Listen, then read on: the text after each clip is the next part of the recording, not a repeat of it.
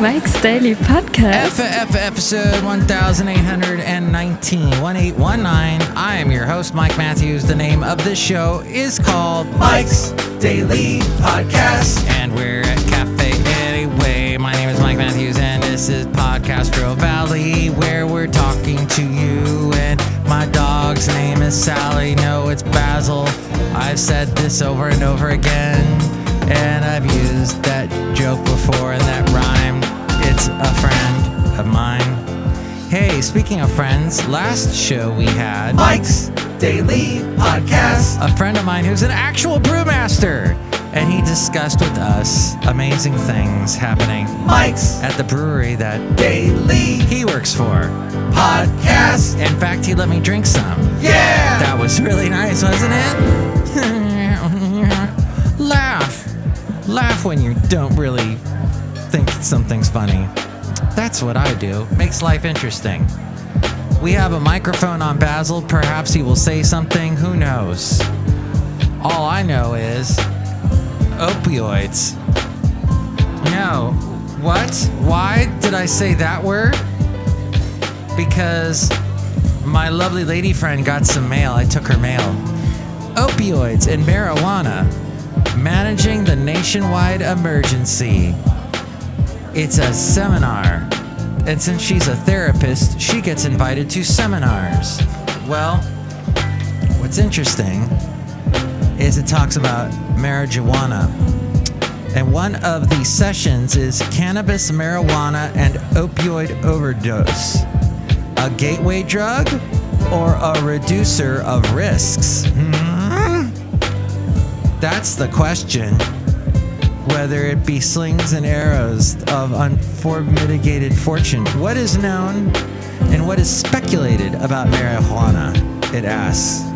From reefer madness to better science. Prescription use of cannabinoids. From, oh, what's this called? And here's today's podcast picture. Dronabinol to cannabidiol and medicinal cannabis. I have heard cannabinoids are the worst thing for you. Does marijuana kill cancer cells or nerve cells? Scientific facts on short and long term effects. And finally, would you prescribe marijuana to your mother? The rescheduling of cannabis evaluation. Oh, okay. So that's what they're going to talk about at this thing. Don't you want to go, huh? Don't you want to? Don't you want to go? Don't you want to fly? Basil. Singing along with me. Uh, let's see. Well, we do have a podcast picture for you. Yesterday's was pretty cool, huh? That was the one with the me and the and the lovely lady friend, and we were at the at the place where there was fun happening. That's all you need. How about this podcast picture? Four years ago, to the day, just about, I had on, uh, what was his name? The guy from Cloud Person, and uh, Pete Jordan, I think that's what it, and Kai Alfred Hillig, and Kai. Oh, so interestingly enough, on this date, uh, my dog, four years ago, had been walking. We were walking down the street and he suddenly lunges and barks at a dog on the other side of this fence. Well, he ended up stepping on like a nail or something, and it totally messed up his paw. And so I had to go and take him to the vet, and he had to have it all wrapped up. So there's a lot of podcast pictures here that I'm looking at from March of 2015, where Basil had to wear one of those cones and he looked oh so peaceful, so happy. You did, Basil, you did. Even though you won't say anything on the show today, but yeah, he's going to take a little nap at this part, at this juncture of the show. Let's see. There's also a picture here of Daddio, who is a large Italian Mastiff or a Cane Corso, and we have not seen Daddio in almost six months because Basil can't walk up that hill at Fairmont Ridge where we used to see him all the time. So that is done. But we won't have that as a podcast picture either. As I speak to you, this exciting podcast thus far, I'm also doing laundry. Because what we have here is some dirty clothes and they must be cleaned. They must. Hey, by the way, Kyle Alfred Hillig makes some fantastic music, and I have a bunch of his songs and interviews with him at mikesdailypodcast.com. Just go to the interviews section, right there by the home section, interviews, A through Z. There is this very large house in New Orleans they call the Rising Sun. No, it's actually in Union City, in between Podcastro Valley and Hayward. No, wait. Hayward and Fremont is what I meant to say. And it is this big, interesting building. You can't miss it. It sits on top of this hill. And there's like nobody else, no other houses around this building. And that's kind of interesting because it's the Bay Area and you would expect maybe some houses, some crowding in on its location. But the Masonic home at Union City, located on Mission Boulevard near Dry Creek Pioneer Regional Park, which, by the way, you can go to, park in their dirt parking lot. And yes, you can see a dry creek. Actually, right now it ain't dry. It's running quite well. And there's a botanical garden there that's very nice. And usually I hear some peacocks for some reason around there. And then you can walk up through the back end of what's that place called? Garin. Do the Garin Trail and all that. But the Masonic home at Union City has been part of the Tri City community for more than a century. Isn't there like a Tri Valley, Tri County, Tri, Tri this, Tri that, everywhere you go?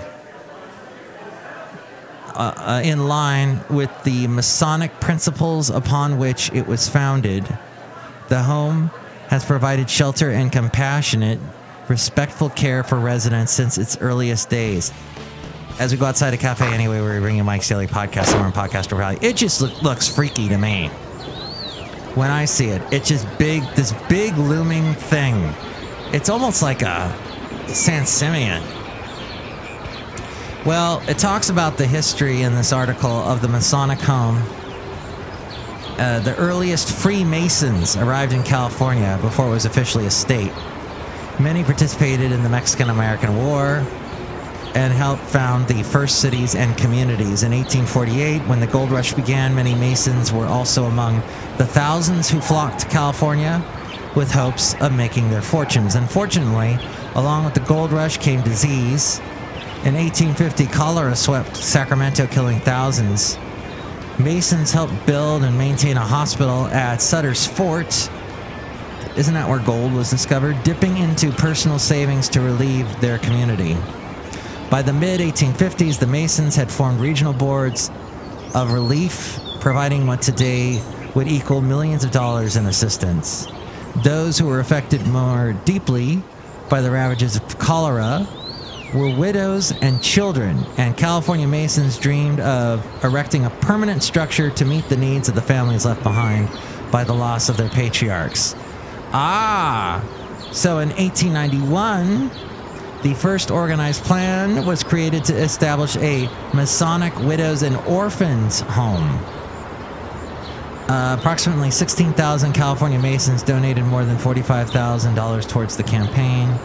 In 1893, the Grand Lodge of California purchased a 305 acre plot of land in the area that was then known as Decoto. It's now Union City. There's Decoto Boulevard, and that baby is that street has always got traffic on it. It's the most frustrating street. I when I used to take well, when I used to drive to work. Now I take BART, but when I used to drive to work and come home, and I you remember, I used to talk about it all the time. I'd be at work at five in the morning, and then come home and I'm super tired. It's two o'clock in the afternoon, and I'd have to take these side streets because the traffic on the freeways was so backed up. And I get on Decoto, and it's just a parking lot. Ugh. So in 1896, construction began, and after two years and an additional $104,000 in member donations, the first California Masonic home opened its doors In 1898, the first residents were 41 Masonic widows and children. They must have been happy there. I mean, except for the cholera thing. What, too soon? Many of whom had been affected by the 1890s economic depression and the often dangerous work conditions in industries of the day. Yeah, not a very. Just read some Dickens and you'll find out about that. So that's all I wanted to read. I don't want to go into a whole. This isn't a pro Masonic thing or whatever, but that is an interesting building that I used to drive past every morning on my way to work, driving down Mission, going from Podcaster Valley to Fremont, and I'd look over to the left, and there it was in all its glory with the shining lights and Christmas time. They have this big tree, this huge redwood out front that they put Christmas lights on. And it's, it's quite a beautiful spectacle. But that's what's going on with that, I guess. Hey, interesting factoid. Not a cannabinoid or the badobadoid or whatever the hell that was. Uh, you know what? Yesterday, when I did the podcast with Kevin Drury and we were over at 21st Amendment, we had some food.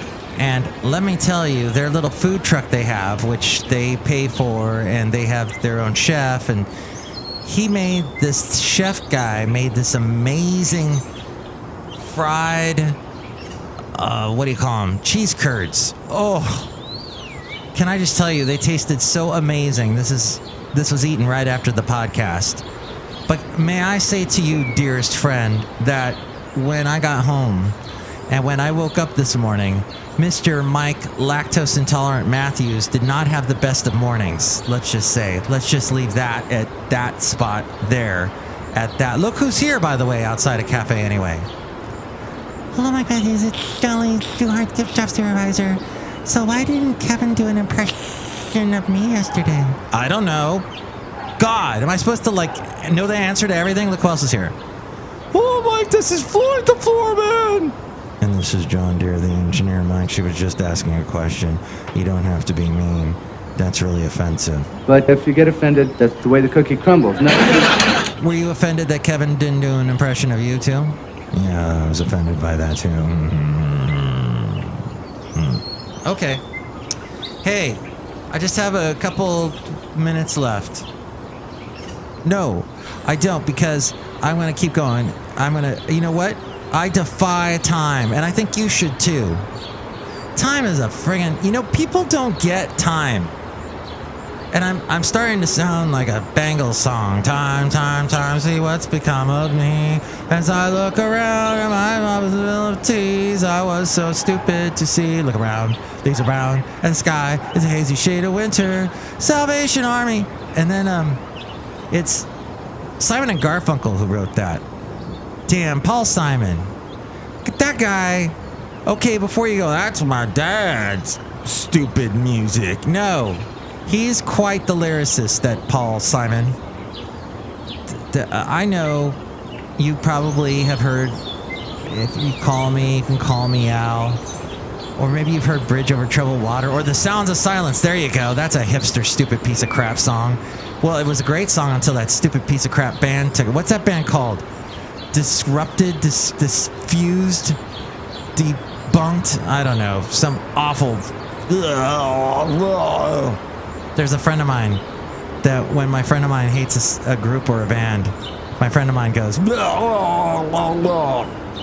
that's really appealing, let me tell you. Yeah, so uh, go back to the original, all right? This Simon and Garfunkel wrote it at a very pivotal time in our history as America. And- they had something to say, and that was there's something they're written on the wall the, of the side of the the listen to the people. They have something to say. Damn you. D- democratic convention of 1968 you stupid mayor, mayor Dale, daley killing protesters you jerk. Isn't that what that song was about? I'm not sure. I do know that simon and garfunkel wrote that song down to america to or homeward bound. Ah. They just, you know, so you can laugh all you want at my reminiscing. But that's some damn good music. Okay. So no, see, they And I, I like the Bangles remaking Hazy Shade of Winter, but the original is way better. I agree. Hazy Shade of Winter. All right. Where was I going with all that? Um, oh, time. Yes, time is complete. We we all feel time, right? We understand time, right? Am I right? And time is elusive. Time sometimes doesn't, uh, you know, after a couple beers, you don't really notice it so much anymore. And that's good or bad or whatever. I think we should just forget about time sometimes. I do not wear a watch on my hand. Hey, Kevin Drury loves watches, by the way. Uh, we didn't get into a watch discussion. Perhaps we will. And who's watching The Watchmen? That's my question. But the thing is that watches make you too married to time, and you just have to let go. Let it go. Let it Disney. Let it. Let it just. Look, I'm. A big chunk of me is German, and we love the watches. Oh, the watches, they are the biggest Stück dafür.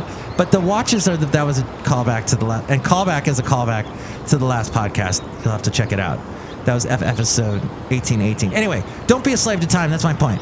Next show, it'll be the wonderful Benita, the disgruntled fiddle player, and the brewmaster. Check out the website, mikesdailypodcast.com, with all the links to all the places you can check out the show and get in touch with me. 336mm Daily is also my number, and now the lovely Ari will take us out. Mike's Daily Podcast is written and produced and performed by Mike Matthews. His podcast is super easy to find. Download or listen to his show and read his blog at mikesdailypodcast.com. Email Mike now at mikesdailypodcast at gmail.com. See you tomorrow. Bye. the podcast picture is of a, we were talking about time and i looked up clocks pictures that i've taken that had to do with clocks and there's this clock tower type building that i took uh, this picture almost eight years ago to the day well give or take a month or two and this picture is the post office in washington d.c the old post office, and I think this is near where all the Smithsonian museums are. Anyway, check it out at mikesdailypodcast.com. Thank you. I got to finish my laundry.